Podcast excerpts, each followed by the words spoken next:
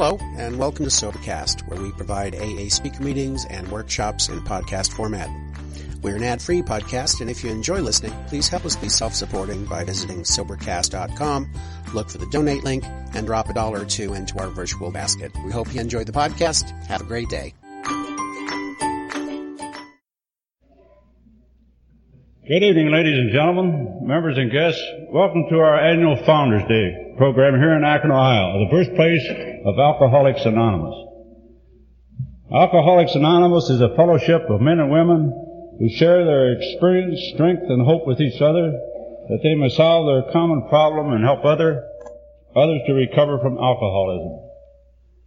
The only requirement for membership is a desire to stop drinking. There are no dues or fees for AA membership. We are self-supporting through our own contributions. AA is not allied with any sect, denomination, politics, organization, or institution. It does not wish to engage in any controversy, neither endorses nor opposes any causes. Our primary purpose is to stay sober and help other alcoholics to achieve sobriety. Our anonymity, like our sobriety, sobriety is a treasured possession. We ask the help of our guests, especially those of the press and the radio, in protecting the anonymity of all alcoholics present or mentioned here this evening. We sincerely hope that you may hear something tonight that you may take away with you and use.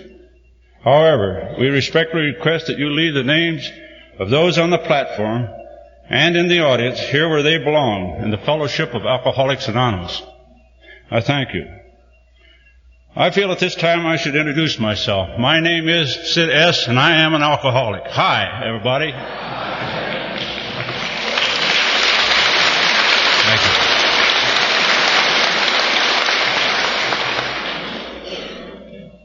you. Our beloved member, the late Howard B., if he were here right now, would say, Isn't it wonderful to be sober?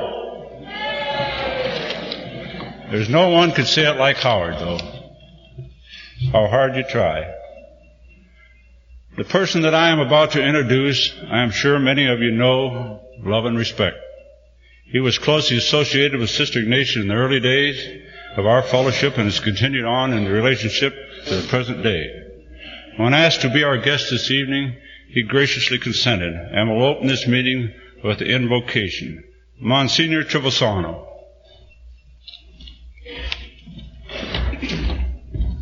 In the name of the Father, and of the Son, and of the Holy Spirit, amen. Almighty, merciful God, we ask your blessing this evening, a special blessing on the co-founder of this movement here present, a blessing upon all those here present from near and far, a special blessing upon their efforts, their intentions, their hope a special blessing upon the work that they are doing to further the brotherhood of man and woman under the fatherhood of God. Our Father who art in heaven, hallowed be thy name. Thy kingdom come, thy will be done on earth as it is in heaven. Give us this day our daily bread, and forgive us our trespasses, as we forgive those who trespass against us, and lead us not into temptation, that delivers from evil. Amen. In the name of the Father, and of the Son, and of the Holy Spirit. Amen.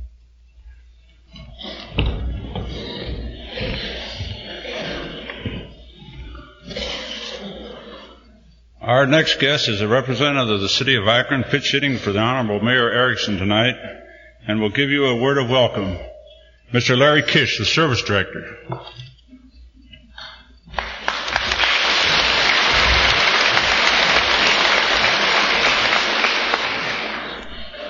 Mr. Chairman, guests on the platform, ladies and gentlemen, and especially those from out of town, uh, I bring a word of official greeting from Mayor Erickson. The mayor regrets that he could not be here this evening, although he did attend a dinner at uh, the Sheraton Hotel and spoke a greeting to the dinner guests assembled there. Of the many distinctions that the city of Akron is proud of, I think the proudest that we are, we are here in the city of Akron are that we are the cradle of the birth of the AA organization, an organization dedicated to helping human mankind, human beings. Uh, no one, I'm sure, can measure the worth of an organization such as this that deals in helping a fellow man. Certainly, that is the noblest work that is can be performed by uh, the human race. And the mayor especially wants to greet the people or to communicate to the people from out of town that as you come back to the city that was uh, gave the birth to AA, that he hopes you enjoy our hospitality. And as you go about our town, you may see it in a state of disassembling, disassemblage, because we are in a process of in we are in four urban renewal programs, and if, probably when you come back the next time, you will not recognize our city.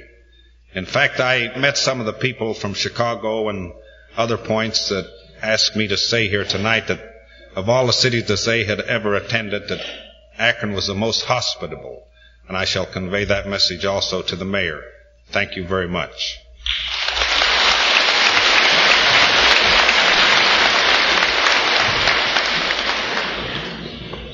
Thank you, Larry. Akron, Ohio is a mecca for all members of AA who gather here each year to honor the founders of our fellowship. The living and the dead. Our beloved co-founder, Dr. Bob, passed away November the 19th, 1950. A living memory, a true example to you and I. In Bill's own words on our 25th anniversary, he said, I quote, Certainly no AA anniversary would be complete without our affectionate and universal recollection of co-founder Dr. Bob what he is to us and what he did for us all. End quote. This 30th anniversary would not have been complete without the presence of our other co-founder. We are indeed grateful also for what he is to us and what he did for us all. I'd like to introduce now a man that really shouldn't need no introduction, and our beloved co-founder, Bill W.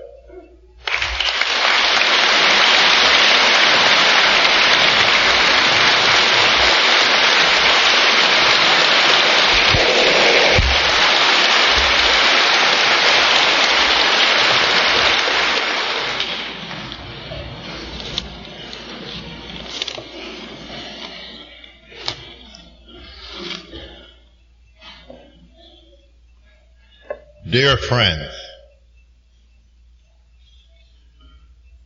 just before coming over here, a number of us, I guess a couple of hundred, had dinner together down at the hotel.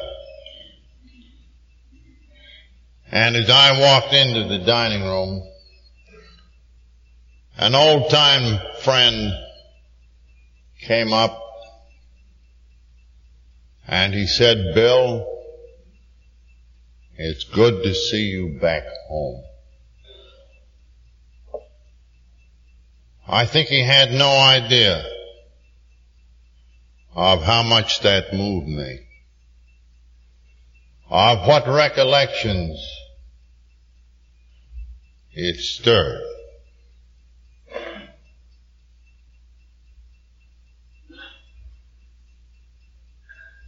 In its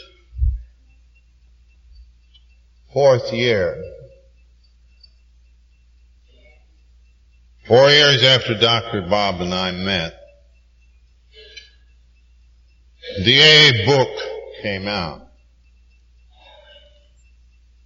And the last chapter of the text, you remember is titled, A Vision for You. At that time, we boasted 100 members, and I think maybe it was a boast. We were virtually unknown, and yet in this book, the vision for you, while none at that time could say that he was a prophet, we did express some hopes. And in leafing through that chapter this afternoon, I read you one, and with this content I would like you to contrast AA today with the hope expressed here. This short paragraph says, someday we hope that every alcoholic who journeys will find a fellowship of Alcoholics Anonymous at his destination. To some extent, this is already true. Some of us are salesmen and we go about.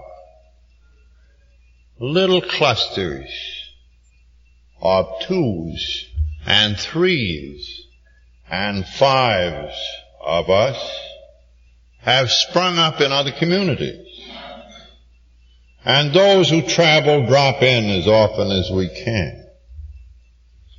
This practice enables us to lend a hand.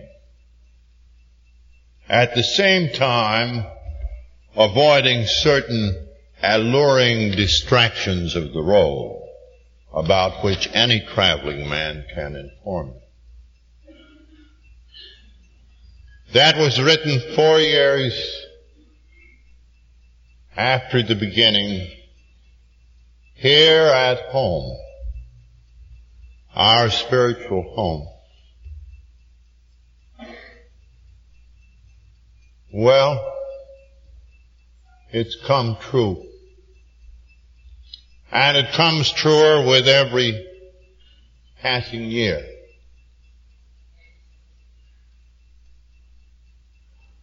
Sometimes we don't like cliches, but there's one that's most appropriate nowadays. The sun never sets upon the society of Alcoholics Anonymous.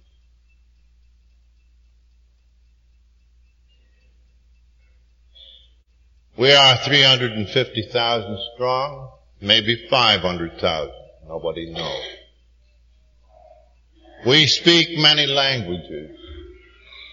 We are of all races, creeds, religion, bound together in this kinship of a common suffering and a common recovery under the grace of a bounteous God.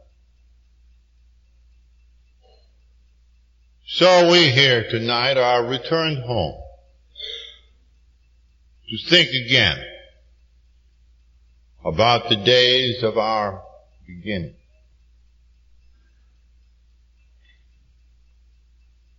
Lois and I never failed to come here, and I must observe that it was with great disappointment she couldn't come, a sudden but not serious illness. But of course we never come here without asking that we be driven up to see the house of Dr. Bob and Ann on Ardmore. And thence down Portage Path to see the gatehouse where Henrietta Seiberling brought us together and thence down to the house of T. Henry Williams, where he and Clarissa, in the old Oxford group time, took us in. And to King's School, AA's number one group. We do this because the experience of returning home is something that every human being treasures. And all the greater because so many have gone out from this home. And there have been started little clusters of two and three. I would like to leave with you a word picture of such a cluster that not long since, a brief five years ago, started in a foreign country. An AA called Ryan went down there. He spoke Spanish. He started an insurance business. The alcoholism was very bad in this little country the size of a postage stamp. And people flocked in as they had never before to AA because the need was so awful. The drugstores sold grain alcohol, a bad and toxic kind of stuff. No tax. It was cheaper, literally, to drink than to eat.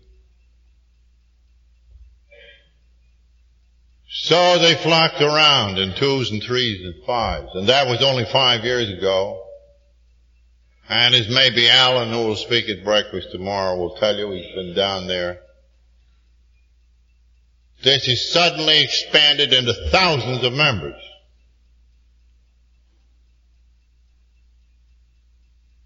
Some say 10,000, some five.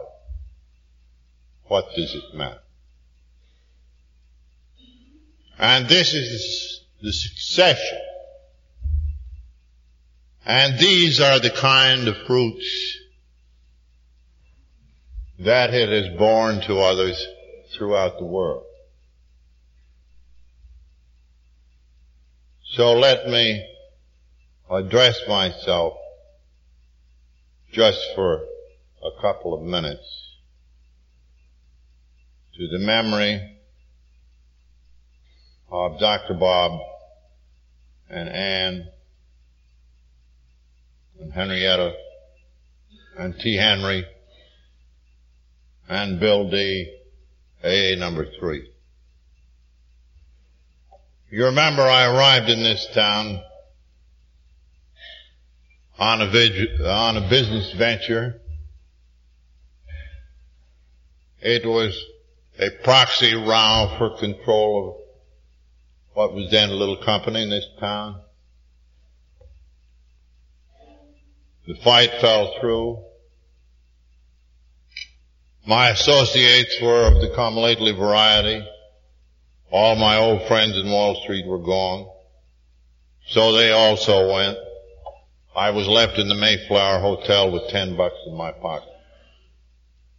Prior to this, I'd worked very hard back home with drunks, uh, you know, Oxford group people, uh, had a mission. We worked there, worked at Towns Hospital where my doctor was. Absolutely no result. And looking back, I see that I was still preaching to people. But all of a sudden in the lobby of the hotel down there, I had my first temptation to drink since sobering up. And it suddenly dawned upon me that I might, while I was, had been granted by God a rebirth, it had been the effort to help others that had kept me sober. So I suddenly knew that if I were to stay sober, I needed to find another alcoholic in this town. So I looked down the church directory. There was a name Walter Tunks, who turned out to be the Episcopal rector here. It was a little odd sounding and uh, whimsically I picked it out providentially, I think, too.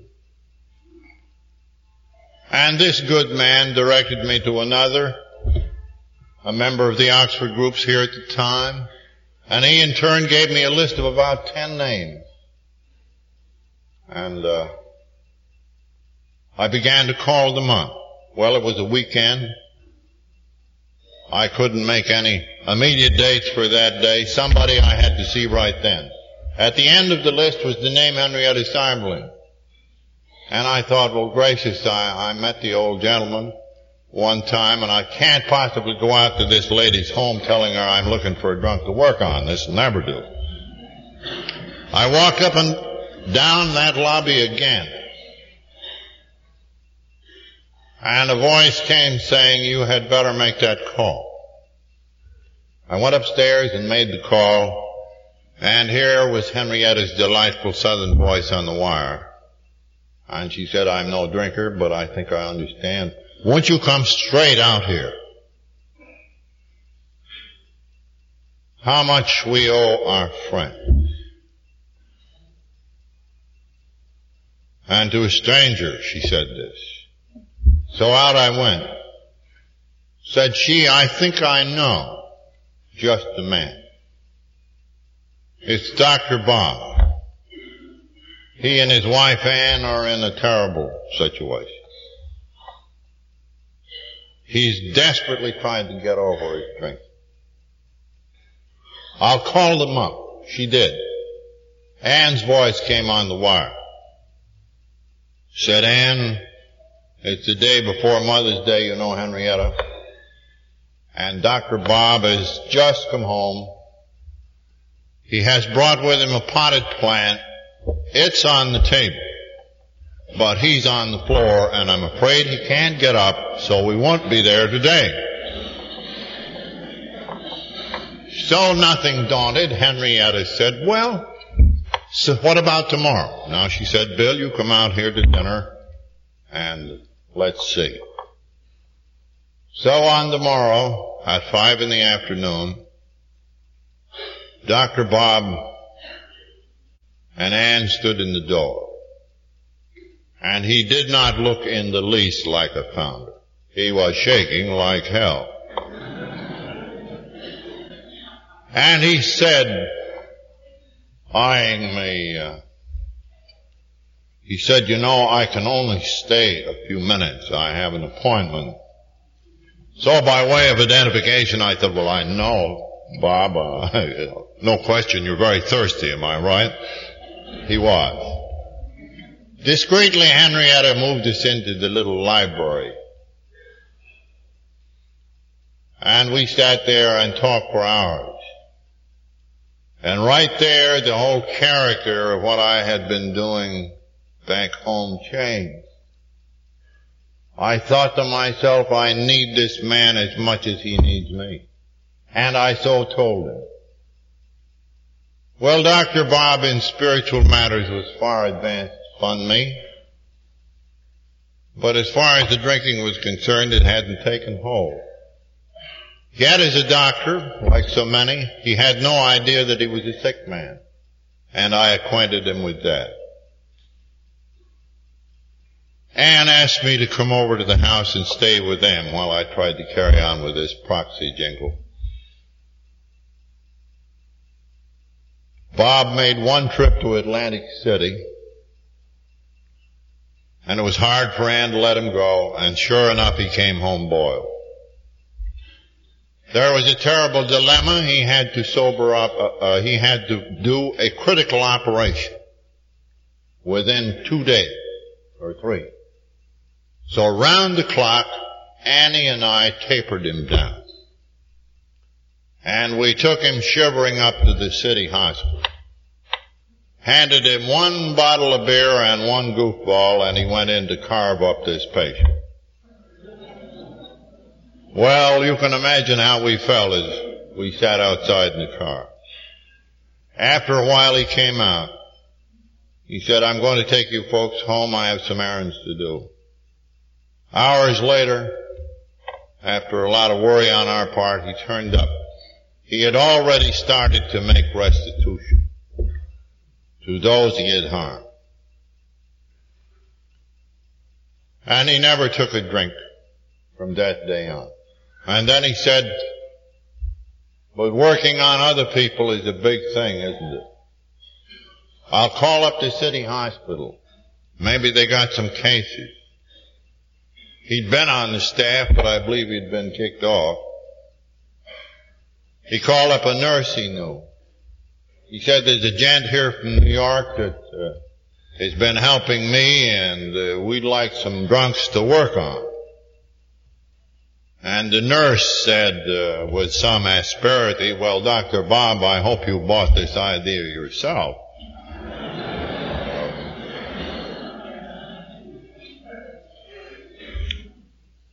he said, we've got a butte. She did. Just came in here. He's in DT. He's strapped down. But before we got him strapped, he blacked the eyes of one of the nurses. He's been in here four times in the last six months. How's that? Bob said, that's a dandy. Here's the way to medicate him. We'll be down tomorrow. On the morrow, there was the man on the bed. We walked in, we told him the story, and he said, well, it's too late for me. But he says, won't you come back again? Yes, Bill, we'll come back again, we said. Next morning we came down. There was his wife Henrietta standing by the bed. Bill looked at us. Henrietta said, these are the fellows that understand. Now listen to what they have to say. So we went over it again. And Bill said, Henrietta, please fetch me my clothes. We're going home now. Bill never took another drink. And so, God had wrought the first AA group in the world. And the magnificent sequel to this in this town, you know. Bob's association with Sister Ignatia. She and he ministering to 5,000 cases in the ensuing 10 years from 1940 at St. Thomas. After his death, she ministering to another 10,000 cases. Indeed, I think it's altogether saying, proper to say, that these two were the prince and the princesses of 12 steps. And never will there be any more like them. I'm taking too much time. God bless you and Alcoholics Anonymous forever. I'm glad we're here at home together.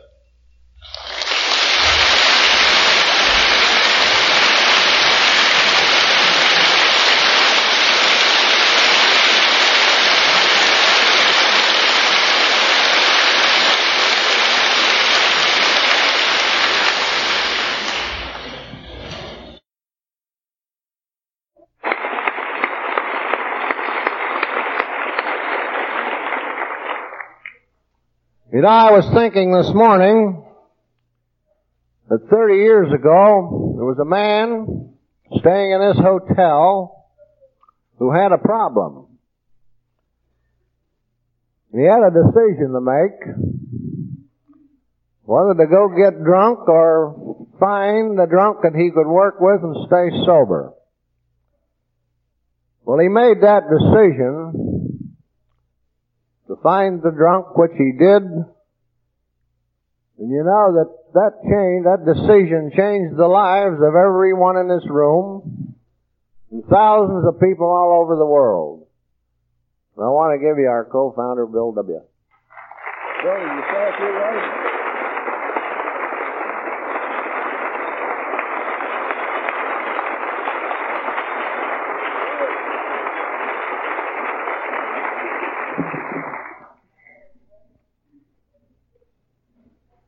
Kind of took me by surprise. I didn't think my turn was around yet.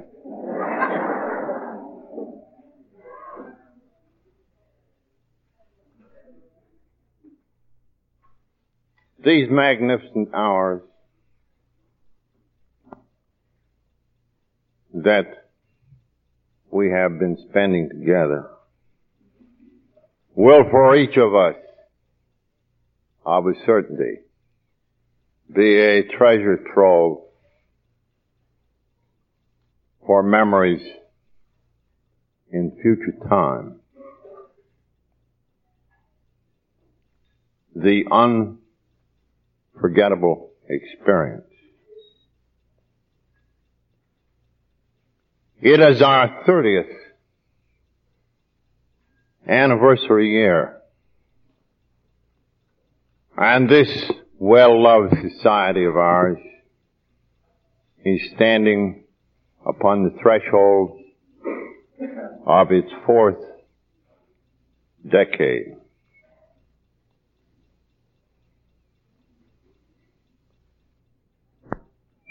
The old timers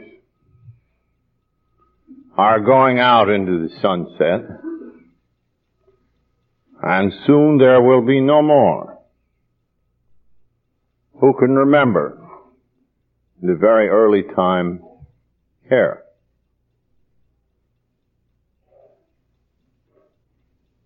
We have been gathered here, first of all in gratitude, and then to joyfully reminisce on how it all began. And for us, a very old time, it's something pretty special. There can't be too many more of these times. I say this in no maudlin spirit. And I want to add that I think all of us in this dwindling group are now utterly confident of the destiny of AA and the part that it will play in the world of tomorrow. Our family has grown not grown up, but it has come of age. I think that the fears of yesterday are laid to the side by the spectacle of all that God has wrought among us. So faith has supplanted fear. We have been taking an inventory of ourselves in all of these meetings. And on the whole, it has been a very positive inventory. We have had our best foot, or rather our best feet forward.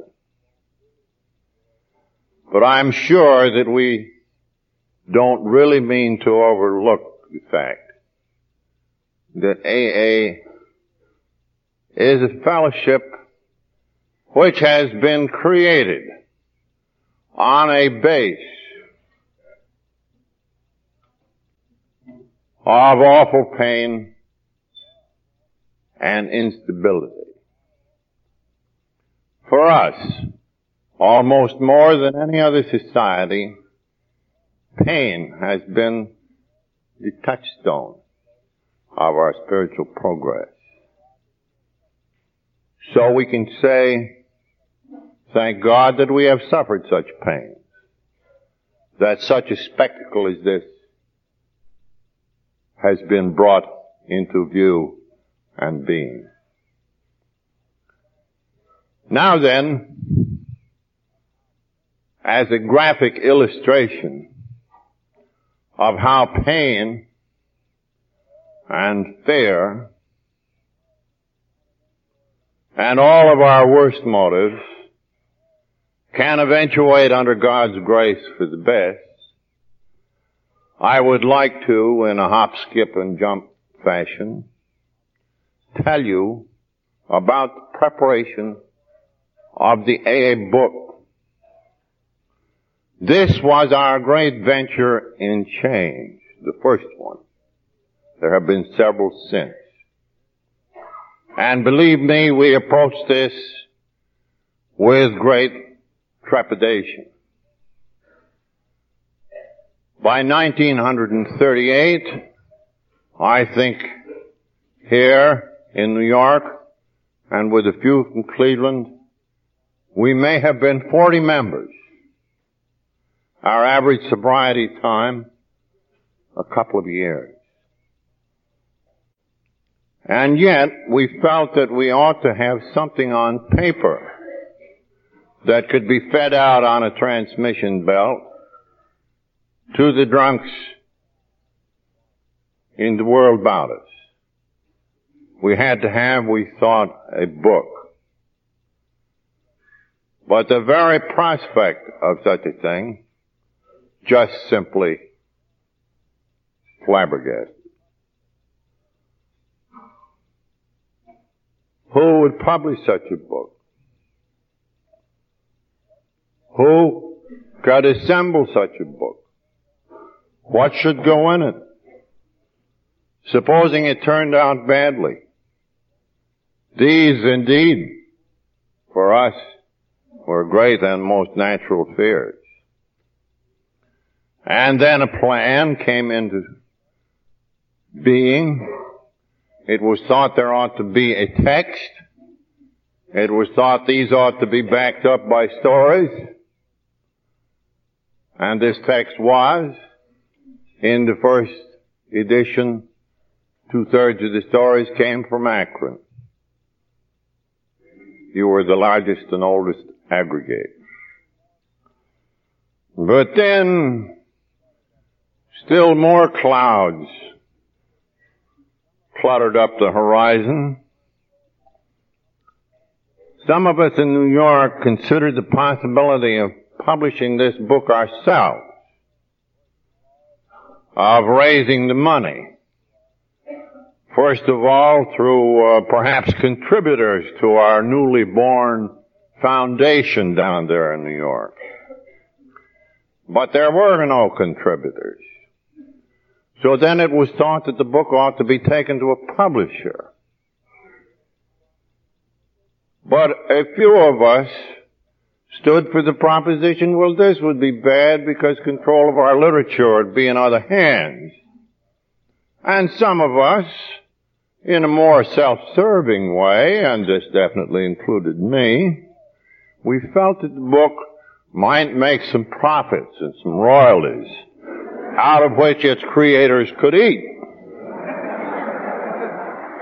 Well, when this motivation began to be suspected and became apparent, a quite a violent opposition rose up. Maybe the damn book wouldn't be any good. It might turn into a racket. It could absolutely ruin us. However, since there was no dough inside any place, we then conceived the most absurd proposition that though no book had been prepared, well, I had my own story written out, that if we took this story in hand and then went down to a stationery store and bought a pad of stock certificates and wrote on them Works Publishing Company. The title was chosen because there would be a lot more work, you know, after this. Par value 25. So down east we began to peddle stock in what turned out to be the AA book, but we were peddling stock to drunks, $25 a share. The purpose was what?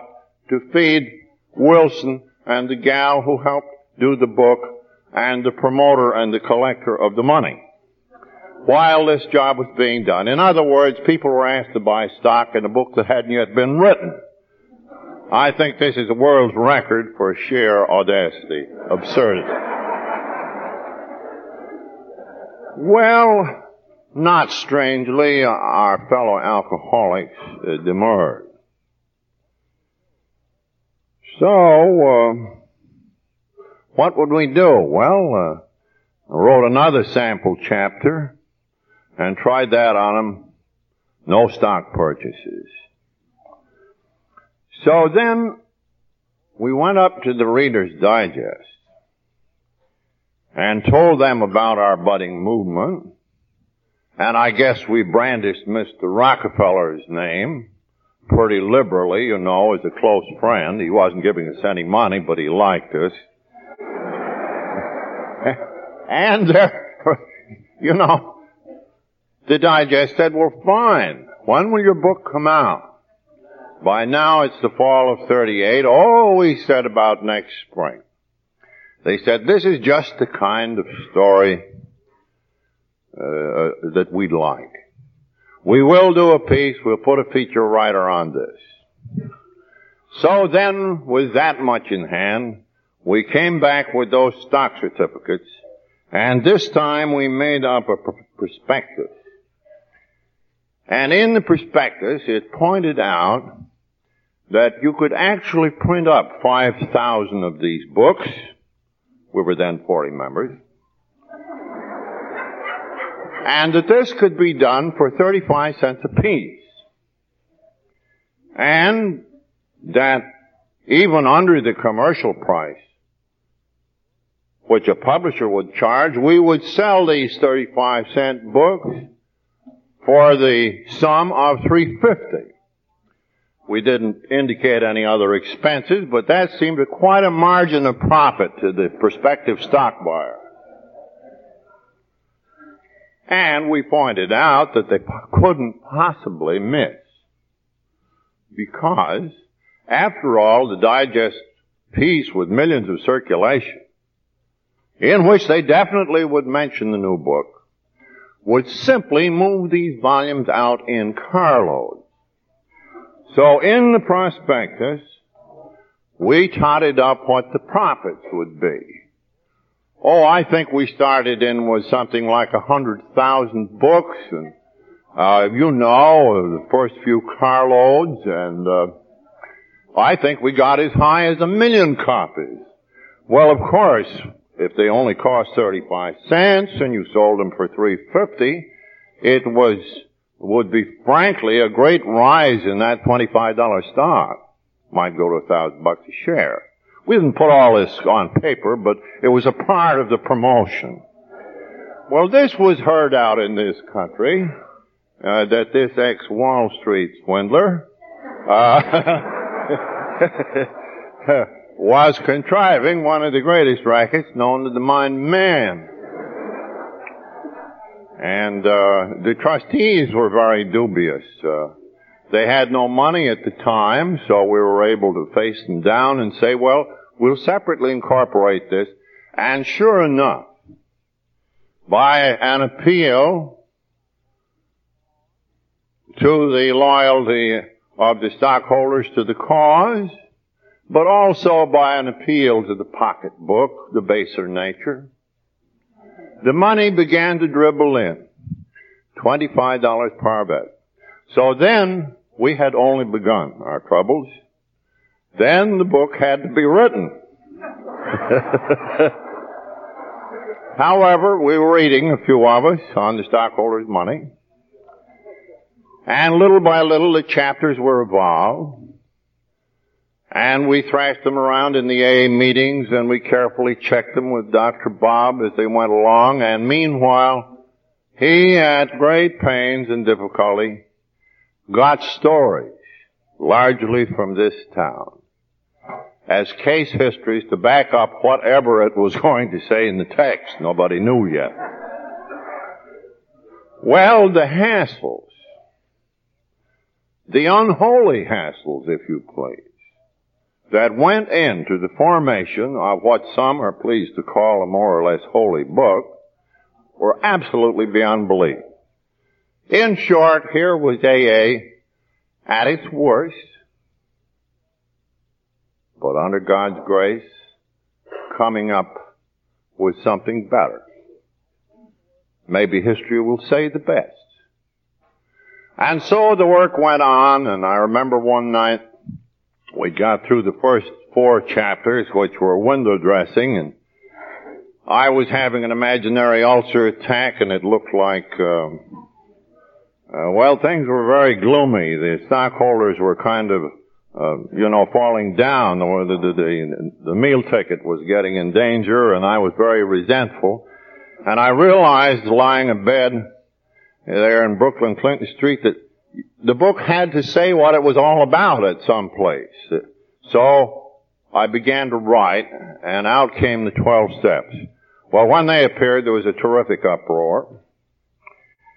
And as a result of the uproar, again, the constructive came out. I had had a great spiritual experience, so that I had used God all the way through those 12 steps. Our atheist and agnostic contingent said drunks aren't going to buy that. They're scared to death of being God bitten. This ought to be a psychological book. On the other hand, uh, the religious people uh, said that it should be a strictly Christian book, theologically speaking. So one had to sort of average these point of views. So, but the contribution of that God as you understand Him did open the door wide. And yet it was made in a time of awful stress and strain when the motivation wasn't so high. Sure, we must have had God's help. We never could have produced it ourselves. Well, finally the great day, a publication approached. We had pre-publication copies of the book made, circulated around for criticism. And with the last of our money, almost the last, we persuaded the printer that this was such a terrific venture uh, that uh, he certainly ought to accept a 10% down payment for 5,000 books, which were going out with the carload, this first installment. So we paid him $500 for 5,000 books. Then we went up to the digest and said, now what about this piece? Uh, we're all ready to shoot. And the editor whom we had talked vaguely remembered us and he said, shoot what? Why, you were going to print this piece about this new society and it's now it's going to be called Alcoholics Anonymous. We'd been calling ourselves out there a nameless bunch of drunks and from that the anonymity idea had come in. In fact, the, the book title as voted by Akron, New York and a few Clevelanders was chosen as the way out, but in the Library of Congress we'd found that there were 12 books by the name of the way out, so for heaven's sake we couldn't make a 13th, so it became Alcoholics Anonymous. Well, we reminded uh, our friend that a piece was due, and he said, gee, Mr. Wilson, he said, we, you know, after you were here, uh, uh, I went to the rest of the staff here very sure that this would be a great piece, uh, but they didn't think so, and I forgot to tell you. So we had 5,000 books in the warehouse. There were 100 AA members. There were about 30 stockholders and they each got a book. There were, there, there were about 30 guys who put stories in the books and they each got a book and that was 60 books. So we only had 40 books to sell the rest if they'd buy it. Well, at that time, things folded up in a big way. And, uh, we were about to be evicted from our house in Clinton Street. Stuff go into storage. The book was bankrupt and we made one last great gasp effort a drunk came along by the name of Morgan who had uh, been in the ad business and he said, you know, I know Gabriel Heatter. You know, the guy who puts on those wonderful sob talks. And he said, I think Gabriel would put this on the air. So we scared up a few dollars more. And to get ready for Gabriel, we decided,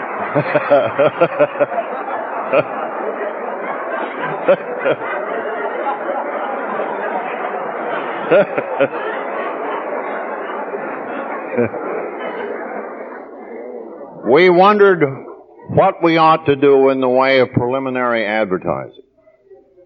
Well, we picked out a hard class of people to advertise to in those days. We picked out all of the physicians east of the Mississippi, Mississippi River, all of them.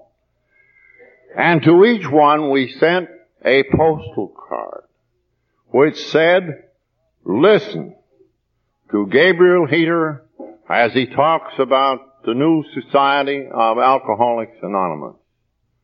And buy the book Alcoholics Anonymous a cure for alcoholism. well, one great trouble with Ryan was that he wouldn't sober up and he was supposed to be interviewed on the air.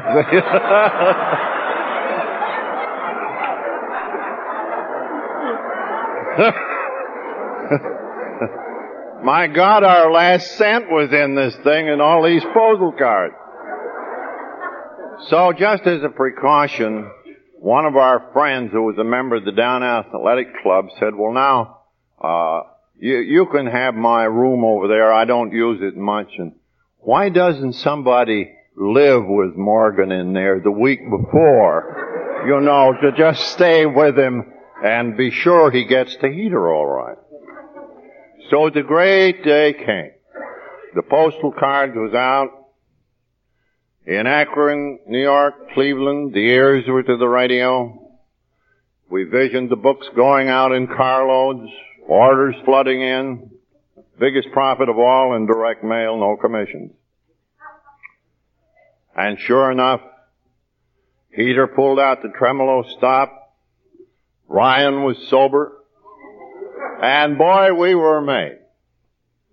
Well, we gave a post office box, old 458 in New York, I think it was, where we had a one room office. Little Ruthie Hock, who helped me with the book, bless her soul, my promoter friend Hank Parkhurst and I just couldn't wait to get over to see what was coming into that box. We stuck it out for four days. And this took real restraint because there would be a fortune over there. And finally we went and looked in the box and you could see a few of these cards and I had a terrible sinking sensation. But Hank was an incorrigible optimist. He said, well, he could, they couldn't put them all in the box. He said they got several mail bags full out there.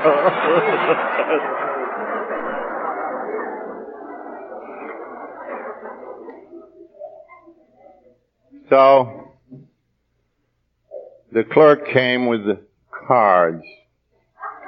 Hank said, ain't there any more? No. We took them over to the desk and we counted them and there were twelve. And ten of them were from doctors, obviously stewed themselves, who lambasted the hell out of us, and we had exactly two orders for the book Alcoholics Anonymous. So this is the unholy way in which God nevertheless graced us in the days when AA was very young.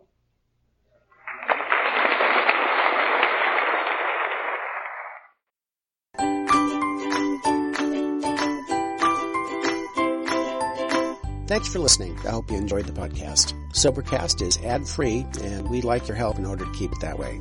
So if you'd like to help us be self-supporting by pledging a dollar to a month, visit Sobercast.com and look for the donate links. Thank you very much.